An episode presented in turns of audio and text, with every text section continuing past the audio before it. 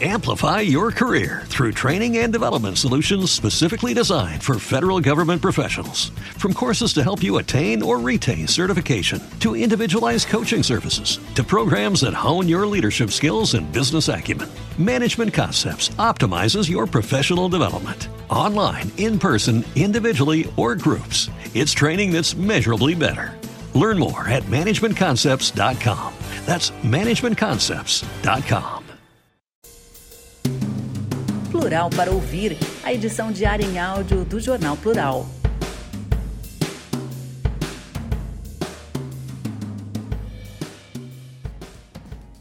Na pior UPA de Curitiba, o que falta é respeito. Jornalista do Plural relata uma madrugada de dor e descaso na UPA da SIC.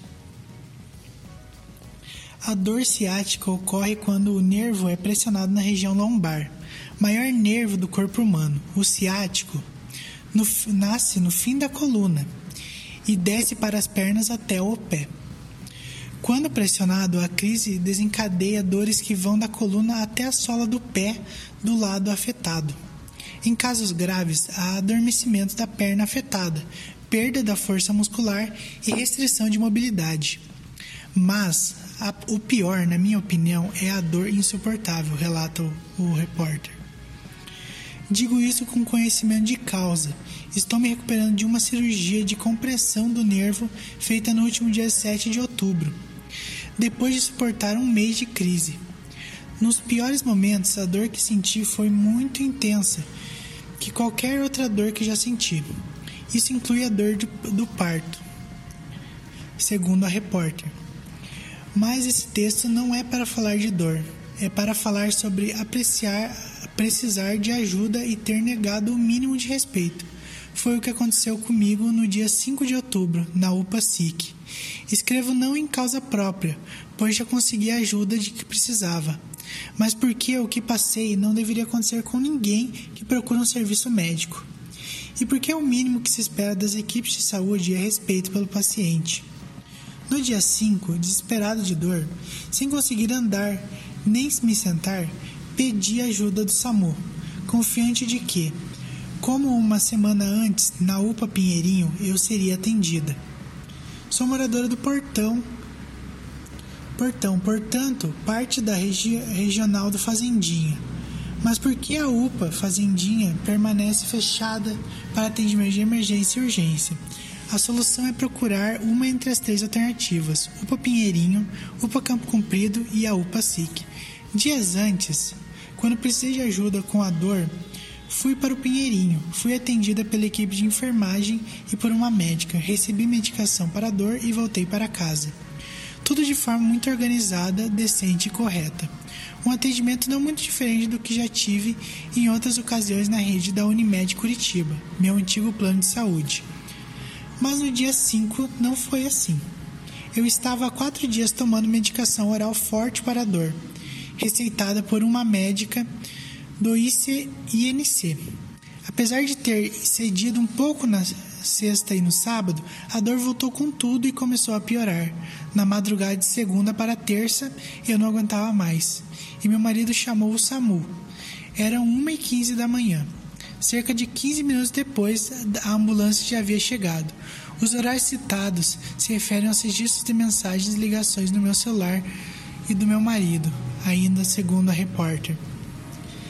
A equipe, extremamente atenciosa, me ajudou a descer a escada e me colocou deitada na ambulância, cuidando para não agravar a dor.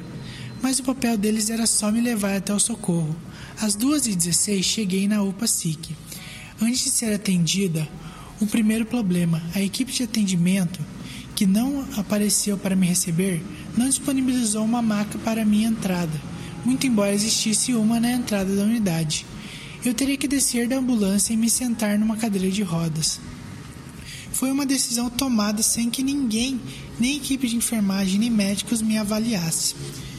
Fiz o possível para atender ao pedido da equipe, mas a dor era insuportável demais, de forma que pouco depois saltei da cadeira e caminhei até o local do atendimento na triagem, onde mais uma vez exigiram que eu me sentasse. Enlouquecido com a dor, me joguei no chão da UPA e repeti várias vezes que estava com dor, que não conseguia ficar em pé nem me sentar, enquanto a enfermeira me dizia que não me atenderia se eu permanecesse daquele jeito. Veja, eu não seria, eu não queria ser difícil ou inconveniente. Estava com dor. Eu estava num local especializado no atendimento de situações de emergência e urgência. É razoável esperar que a prioridade ali seja o atendimento, que as pessoas ali seriam preparadas o suficiente para entender quando o paciente está sofrendo. Mas a equipe da UBA parecia mais preocupada em me fazer obedecer algum protocolo. Chorando no chão da UPA, com muita dor, eu ouvi, ouvi algumas mulheres no corredor que, suponho, é, que eram da equipe de enfermagem reclamando da situação. Só falaram comigo para dizer que não havia maca e, portanto, não adiantava insistir e que eu precisava levantar e seguir para a sala de medicação onde me aguardava uma poltrona que, me disseram, era como uma maca. Tomei fôlego e me levantei, sem ajuda de ninguém. A tal poltrona não era como uma maca. Durante a pandemia, a existência delas como leito nas UPAs foi alvo de críticas. O que a secretária municipal de saúde, Marcel Sulak, respondeu afirmando que era até melhor o atendimento nelas no caso de pacientes Covid, pois a posição sentada facilitaria a oxigenação. Fazia sentido, mas não no meu caso. Isso porque a origem da minha dor estava na lombar e numa poltrona essa região seria pressionada, aumentando o sofrimento. Não teve jeito, tive que me colocar na poltrona. A dor, como previsto, piorou. E eu fiquei ali gritando, chorando e pedindo socorro até 2h59 da manhã, quando enviei uma mensagem de áudio para meu marido, que ficou em casa cuidando das crianças, avisando que havia sido finalmente medicada não sem antes ter, sido, ter tido duas vezes estouradas pela técnica enfermagem. Apesar do médico, a dor não desapareceu. Ela diminuiu um pouco com os remédios, e a perna direita estava ainda inteiramente adormecida e gelada. Mas calma, expliquei mais de uma vez para o médico e depois para uma médica e para a técnica de enfermagem que eu estava numa crise de ciático, que já fazia um mês que estava tomando medicação forte para a dor e mesmo assim ela não estava cedendo. Que a dor havia diminuído, mas continuava muito forte. Apontei para a receita do tramal que recebi no INC. Falei da, da desogem, dosagem. Nada fez nenhum deles parar para de um mínimo ao lado para avaliar a situação. Em resposta, recebi um tratamento condescendente do médico, que falava comigo como se eu tivesse, tivesse três anos, e de deboche da técnica. Não fui examinada, não monitoraram meus sinais vitais. A certa altura, quando chamei a técnica para dizer que a dor continuava muito forte e estava piorando, um sinal de alerta, considerando que eu havia acabado de receber uma dose de morfina. E ela respondeu, aspas, o que você quer que eu faça? Você pode imaginar que a UPA estava lotada, portanto a demora e a falta de atendimento eram compreensíveis. Eu não, eu não tenho como saber como estava o restante da unidade, mas onde eu estava, além de mim, apenas outras três pacientes foram atendidas, e a técnica responsável pela sala fez muito pouco além de me atender. Parte da noite ela gastou vendo vídeos, batendo papo com as outras colegas e condenando algumas mães que aparentemente não haviam visto uma lesão no filho. Além da falta de respeito e de, de preparo da equipe, a UPA parecia com, carecer também de recursos básicos na aplicação da medicação. A técnica enfermagem me informou que não havia scalp, um dispositivo usado nas infunções intravenosas de curta duração que previnem acidentes como com a agulha. Não havia também cobertor, o que, no caso, teria esquentado a perna afetada, reduzindo a dor. No final, recebi quatro medicações e fui dispensada por volta de seis da manhã, sem receita, sem orientação, sem encaminhamento, nada. A médica que me deu alta disse que me liberou porque eu tinha uma ressonância magnética da coluna no dia seguinte, uma informação que eu mesma havia fornecido voluntariamente. Não cheguei a fazer o exame porque na tarde da terça fui internado no hospital das 15. Na chegada ao, no hospital, a equipe rapidamente providenciou uma maca e me levou para a sala de atendimento, onde passei pela triagem e pelo atendimento inicial. O médico identificou uma hérnia pressionando o nervo e me encaminhou para a cirurgia. Ainda tenho um período de recuperação pela frente, mas estou hoje tratada e sem dor.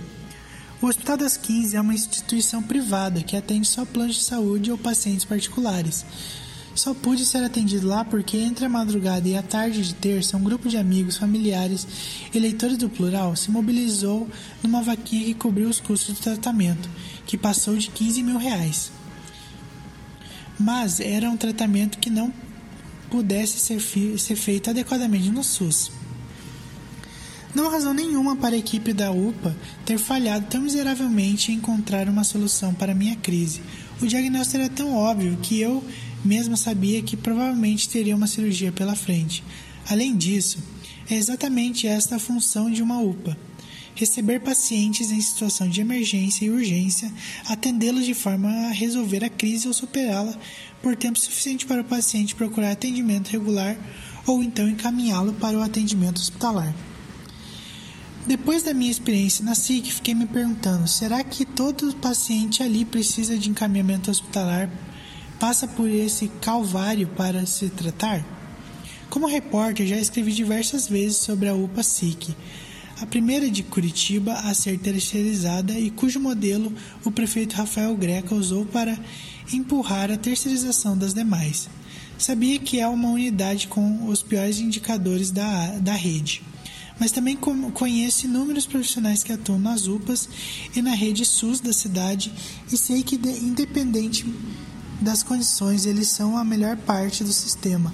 Alguns, inclusive, me orientaram a, e ajudaram por WhatsApp durante meu período doente. Ao sair da UPA SIC, no dia 5, no dia 5 às 6 da manhã, me senti profundamente triste e assustada, primeiro por conta da minha própria situação de saúde, mas também porque sou uma mulher de classe média, branca de 1,77 de altura e que se sabe se expressar. Não pude deixar de pensar o que aconteceu ali com pessoas muito mais vulneráveis. É por isso que faço esse relato e devo encaminhá-lo aos órgãos competentes, para que a UPA-SIC não seja cenário de tortura para mais ninguém. Com reportagem de Rosiane Correia de Freitas, a locução deste texto foi feita por Luan Fernandes, aluno do curso de jornalismo da Universidade Positivo para o Plural para Ouvir. Presidente da Sanepar vai a Dubai e recebe certificado do Tecpar, que fica na SIC. Copel, cujo setor também enfrenta crise nacional, também foi à viagem. Assim como o governo, as empresas não anteciparam gastos. Em meio à maior crise hídrica do Paraná, o presidente da Companhia de Saneamento do Estado, Sanepar, Cláudio Stabile, viajou a Dubai para acompanhar a comitiva governamental que cumpre a agenda na cidade desde o último domingo, 10. A Copel, Companhia Estadual de Energia, área que enfrenta uma crise nacional, e a Portos do Paraná também mandaram representantes. Assim como o governo, as três empresas públicas se recusaram a adiantar os valores gastos com o evento. Em Dubai, Stabile participou de um evento praticamente interno. Ao lado do governador Ratinho Júnior, ele recebeu o primeiro certificado de compromisso ambiental elaborado pelo Instituto de Tecnologia do Paraná, Tecpar. Segundo o governo, tratou-se de um episódio para apresentar a sustentabilidade do Paraná ao mundo. Com a certificação, a companhia de abastecimento se compromete a contribuir com a compensação anual de 178 toneladas de carbono por meio da adoção do Parque Estadual Rio da Onça, em Matinhos, no litoral. A compensação será da emissão do gás carbônico gerado no processo de tratamento de esgoto da estação Rio das Pedras, em Marilândia do Sul, no Vale do Ivaí. Em nota, a empresa disse que acompanha a comitiva do governo com o objetivo de atrair investimentos. Abre aspas. A Sanepar é uma empresa de capital aberto. Estar presente na maior e mais tradicional feira de negócios do mundo é uma oportunidade de atrair novos investidores e também parceiros para eventuais projetos futuros de inovação, de acordo com as novas regras do marco de saneamento. Fecha aspas. Disse em nota a Sanepar. A Copel deu justificativa semelhante e respondeu que, por ser a maior empresa do Paraná e ter ações listadas nas principais bolsas de valores do mundo, foi a Expo Mundial, em Dubai, apresentar oportunidades de investimentos na sua área de concessão para a distribuição de energia, que é o Paraná. Representam a Copel em Dubai o presidente da companhia, Daniel Slaviero, e o diretor de desenvolvimento de negócios, Cássio Santana da Silva. A Sanepar, além do presidente, enviou também o engenheiro e gerente de pesquisa e inovação, Gustavo Possetti. Já da Portos do Paraná, viajou o presidente Luiz Fernando Garcia da Silva.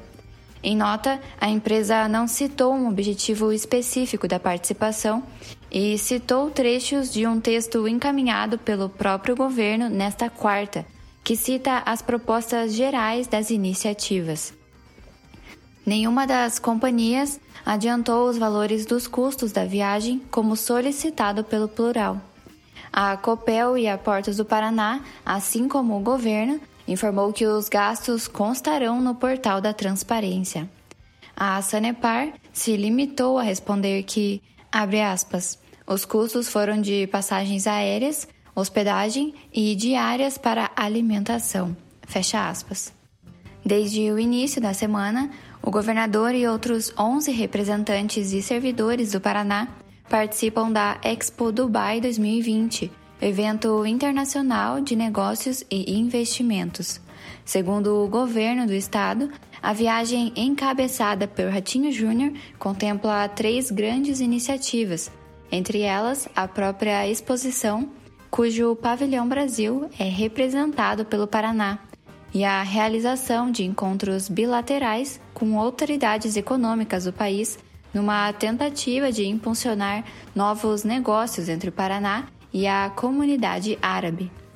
Paralelamente, foi realizado o Paraná Business Experience, organizado para colocar frente a frente empresários paranaenses a investidores de Dubai. Neste caso, as despesas teriam custeadas pelos empresários, embora parlamentares da oposição venham questionando o modus operandi da organização do evento, que poderia ter dinheiro público envolvido. A locução desse texto foi feita pela aluna Valesca Macedo, da Universidade Positivo, para o Plural para Ouvir. Missão Dubai. Governo do Paraná segura a divulgação de gastos de viagem à cidade do luxo. Também não foram divulgadas as datas dos voos nem o nome do hotel em que os representantes estão hospedados. O governador Ratinho Júnior e uma comitiva de outros 11 executivos e servidores do estado cumprem agenda em Dubai, nos Emirados Árabes, desde o último domingo, dia 10. Os embarques começaram na semana passada, mas até esta quinta, dia 14, nenhuma informação pública sobre gastos e custos havia sido divulgada. Mesmo a pedido, o governo manteve o suspense sobre as cifras e disse que os valores constarão no portal da transparência, ou seja, só poderão ser acessados dias após a volta do grupo ao Brasil. Também não foram divulgadas as datas dos voos nem o nome do hotel em que os representantes estão hospedados parte da agenda, segundo informa a própria agência estadual de notícias, ocorrerá no Crown Plaza, rede de hotéis considerada de luxo, nível compatível com o porte de Dubai, apontada como uma das cidades mais caras do mundo. A lista oficial da comitiva também não foi publicada com antecedência, mas nesta quarta-feira, dia 13, em resposta ao plural, o governo informou que, além do governador, integra uma comitiva oficial e secretários Sandro Alex, da Infraestrutura e Logística, Norberto Ortigara, da Agricultura e Abastecimento, Márcio Nunes, do Desenvolvimento Sustentável e Turismo, e Marcel Miqueleto, da Administração e Previdência.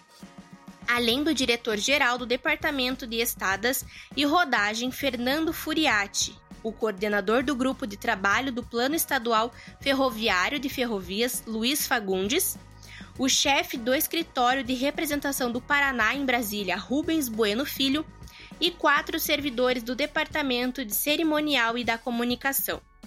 Os compromissos ocorrem no âmbito da Expo Dubai 2020, evento internacional de negócios cuja proposta é incentivar investimentos. O encontro estava marcado para o ano passado, mas foi adiado por causa da pandemia do coronavírus. No caso do Paraná, o foco da apresentação são os setores da agroindústria e do turismo.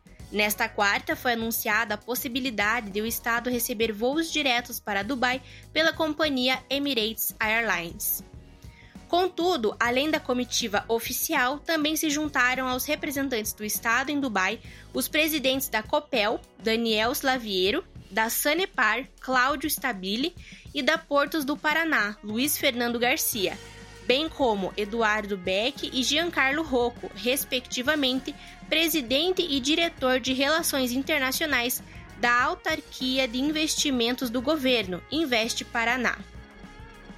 Isoladamente, o governo citou a presença de representantes das prefeituras de Cascavel, Foz do Iguaçu, Maringá, Londrina, Ponta Grossa, Toledo e Guarapuava. A reportagem apurou ainda a presença de prefeitos de Imbaú, Castro, Carambeí e Piraí do Sul. Em foto divulgada nas redes sociais, governador e prefeitos aparecem em um restaurante. Na mesa, garrafas que remetem à água mineral da marca italiana San Pellegrino, cujo preço médio do litro no Brasil chega a ultrapassar os 20 reais. Segundo o Estado, o governo não tem relação com diárias, passagens e custos da comitiva paralela. Já a comitiva oficial, de acordo com o informado, está com todos os gastos de acordo com o que prevê a legislação. Abre aspas. Todos os integrantes viajaram em classe econômica e receberam apenas diárias. Antes da missão internacional, o governador determinou que as diárias das autoridades reguladas por decreto estadual fossem reduzidas pela metade, conforme despacho governamental. Os valores serão publicados no portal da transparência, fecha aspas, destrecho da nota encaminhada. A reportagem pediu acesso ao despacho citado na resposta, mas o documento não foi disponibilizado. Desde 2019, diárias de servidores em viagens obedecem a normas de um decreto estadual. A norma não obriga a divulgação antecipada dos custos, mas apenas a alimentação no portal da transparência após aprovação da prestação de contas. Por causa da falta de informações, a oposição do governo na Assembleia Legislativa, a ALEP, endereçou ao chefe da Casa Civil, o deputado Guto Silva, requerimento com diferentes questionamentos. O pedido às cifras e aos demais detalhes da viagem foi feito pelo deputado Arilson Chiorato, do PT. O requerimento enviado à Casa Civil nesta quarta pede acesso ao valor total da viagem, à agenda das atividades oficiais e ao plano de aplicação dos recursos publicados destinados a cobrir as despesas da comitiva. O deputado pede ainda para que a, para que a pasta esclareça se o planejamento foi próprio, por meio agência licitada, e pede esclarecimentos sobre o possível envolvimento de uma OCIP na organização das atividades oficiais. Dubai, um dos sete Emirados da nação dos Emirados Árabes, é uma das cidades mais caras do mundo. Negócios. Segundo o governo do Paraná, a viagem encabeçada por Ratinho Júnior contempla três grandes iniciativas. Uma delas é o Paraná Business Experience, organizado para colocar frente a frente empresários paranaenses a investidores de Dubai. Neste caso, as despesas foram custeadas pelos empresários. Outros dois propósitos são a própria Expo Dubai, cujo pavilhão Brasil é representado pelo Paraná, e encontros bilaterais com autoridades econômicas do país numa tentativa de impulsionar novos negócios entre o Paraná e a comunidade árabe. Abre aspas. As agendas resultaram em memorandos de entendimento, a criação de um escritório permanente em Dubai, portas abertas a empresários dos países que compõem o Oriente Médio, a apresentação de uma plataforma bilíngue de negócios internacionais, a aproximação com certificadores do mercado halal e possibilidade concreta de novas pontes importantes para o momento pós-pandemia. Fecha aspas. Explicou o governo. Abre aspas. Também foi a oportunidade de apresentar o protagonismo do Paraná com relação ao tema sustentabilidade ao mundo, o que foi reconhecido internacionalmente pela Organização para a Cooperação e Desenvolvimento Econômico, a OCDE, além das concessões que vão acontecer nos próximos anos no Paraná, o anel rodoviário e a linha ferroviária da nova Ferroeste. Abertura comercial e ampla rede de contatos são pilares do desenvolvimento econômico e social. Fecha aspas. Apesar de o governo não ter informado a data de volta do governador, o vice Darcy Piana permanece com o governador em exercício até o próximo domingo, dia 17. A locução deste texto foi de Samar Mourad, estudante do oitavo período do curso de jornalismo da Universidade Positivo. Adriano Chieserini é condenado a 16 anos de prisão por encomendar assassinato da ex-namorada. Em 2018, ele mandou matar Andressa Mendes. O crime foi enquadrado como homicídio qualificado tentado. Por Jess Carvalho. Na semana passada, o Plural publicou uma entrevista com a catarinense Andressa Mendes, que no dia 29 de dezembro de 2018 levou seis tiros em frente a uma farmácia do bairro Batel durante uma breve viagem a Curitiba. Seu ex-namorado, o fisioterapeuta Adriano Tieresini, era o principal suspeito de encomendar o crime. Ontem, ele foi a júri popular e saiu condenado por homicídio qualificado tentado. Após quase seis horas de julgamento, o juiz Tiago Flores Carvalho fez a leitura da sentença. A pena atribuída a ele foi de 16 anos e 4 meses de reclusão em regime inicial fechado. Abre aspas. Os jurados, por maioria dos votos, reconheceram a existência do fato, a autoria, o crime doloso contra a vida e as qualificadoras de motivo fútil e feminicídio, explica o Tribunal de Justiça do Estado do Paraná. Agora, o principal recurso cabível é o de apelação, nos termos do artigo 593 e seguintes do Código Penal de Processo.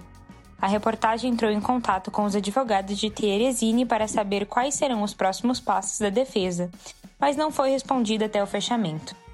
Aliviada. De acordo com a advogada Graziella Engeliardi, que atuou como assistente da acusação, o julgamento foi denso, mas a justiça foi feita.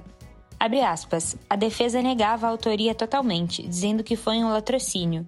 Nós não encontramos o atirador e havia algumas falhas de investigação. Então foi um processo muito delicado, mas tínhamos outras provas, inclusive uma denúncia anônima de que ele mandou matá-la. Fecha aspas.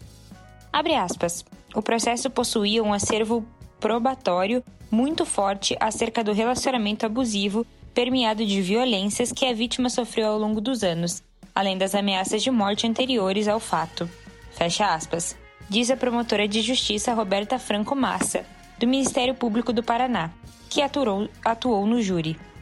Segundo ela, amigos de Thieresini prestaram depoimentos durante a investigação sobre o desejo expressado pelo réu de querer encontrar alguém que desse, aspas, um susto na companheira.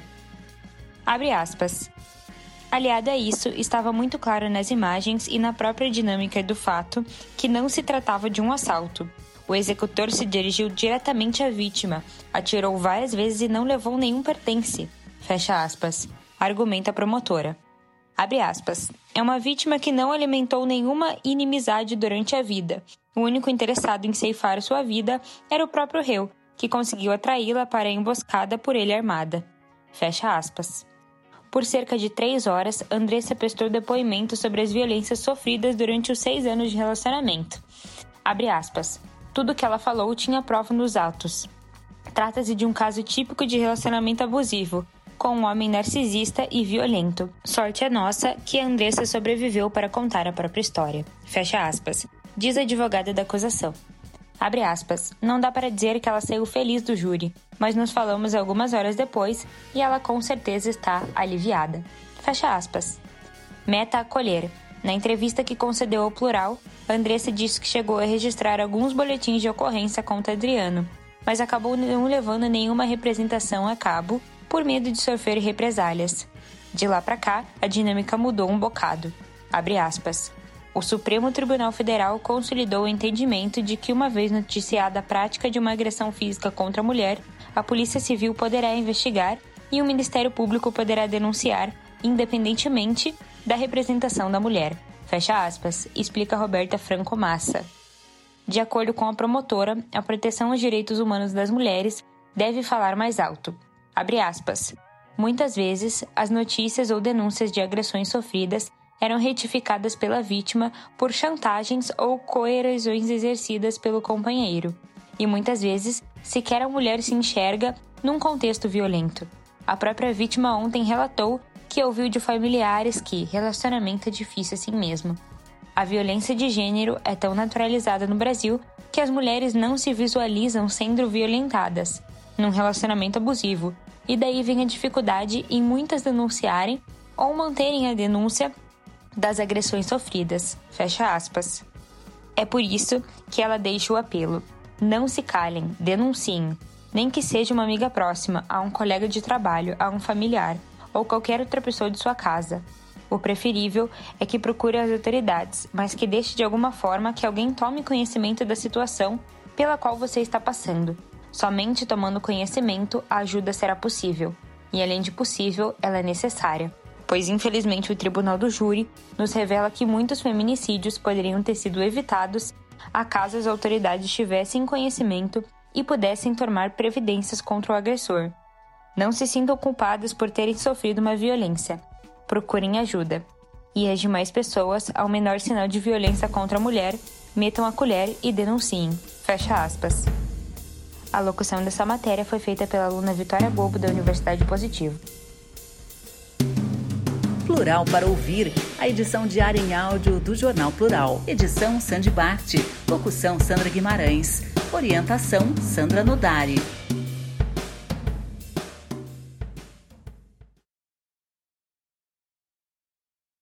Amplify your career through training and development solutions specifically designed for federal government professionals. From courses to help you attain or retain certification, to individualized coaching services, to programs that hone your leadership skills and business acumen, Management Concepts optimizes your professional development. Online, in person, individually, or groups, it's training that's measurably better. Learn more at managementconcepts.com. That's managementconcepts.com.